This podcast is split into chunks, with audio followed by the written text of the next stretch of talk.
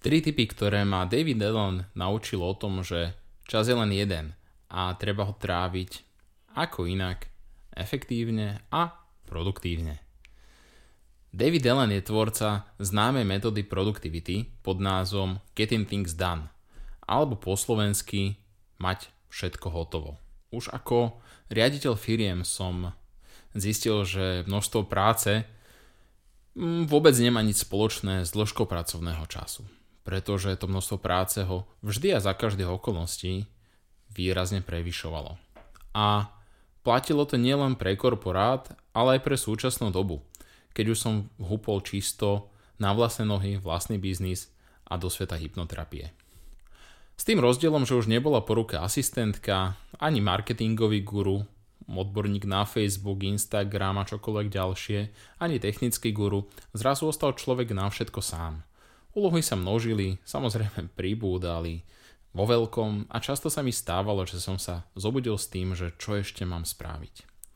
V tom lepšom prípade som si to rýchlo zapísal do mobilu a v tom horšom si povedal, že hm, zapíšem si to ráno.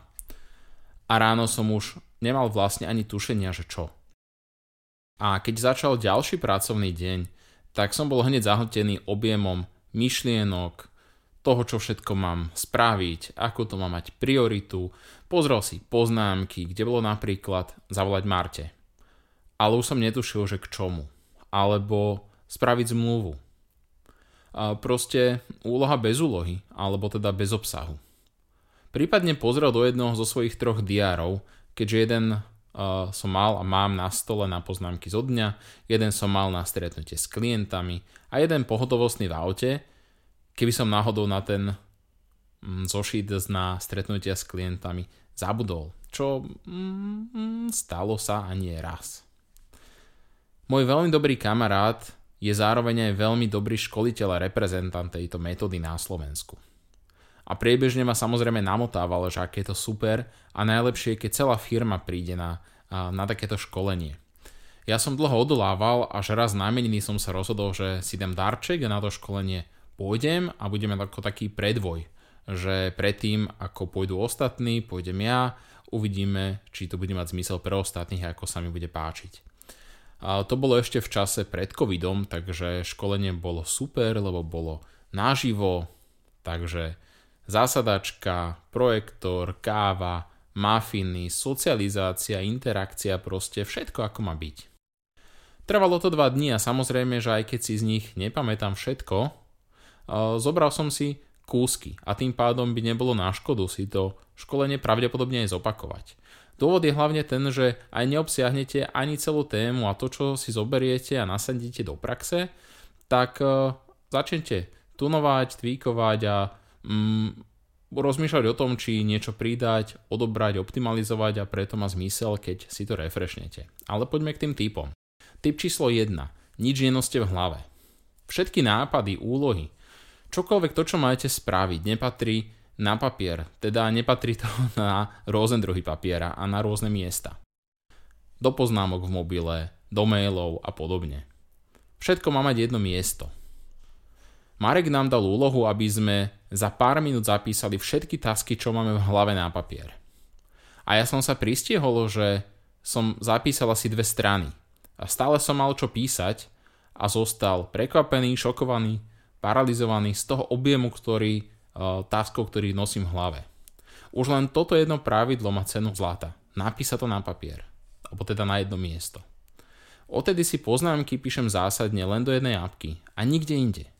Mám ju stále na ploche, mobil mám stále so sebou ako všetci a kedykoľvek si spomeniem na úlohu, tak ju dám z hlavy preč. Napíšem ju do apky. Brutálne to pomáha a čistí to hlavu. Typ číslo 2 Úloha musí mať zmysel. Z úloh zavolať Marte alebo spraviť report, keď o týždeň od vás som musel v mailoch hľadať, že vlastne um, aký som to mal spraviť report, som sa naučil si dávať konkrétne úlohy. A hlavne preto, aby som sa k nimi musel druhý, tretí, štvrtý krát vrácať a rozmýšľať, čo som vlastne chcel danou úlohou pre seba povedať. Preto predtým úloha bola napríklad zavolať Marte – Teraz by konkrétna úloha bola zavolať Marta výsledok stretnutia XY, plán stretnutia na ďalší týždeň, KPIs, čokoľvek. Proste jasná, konkrétna úloha.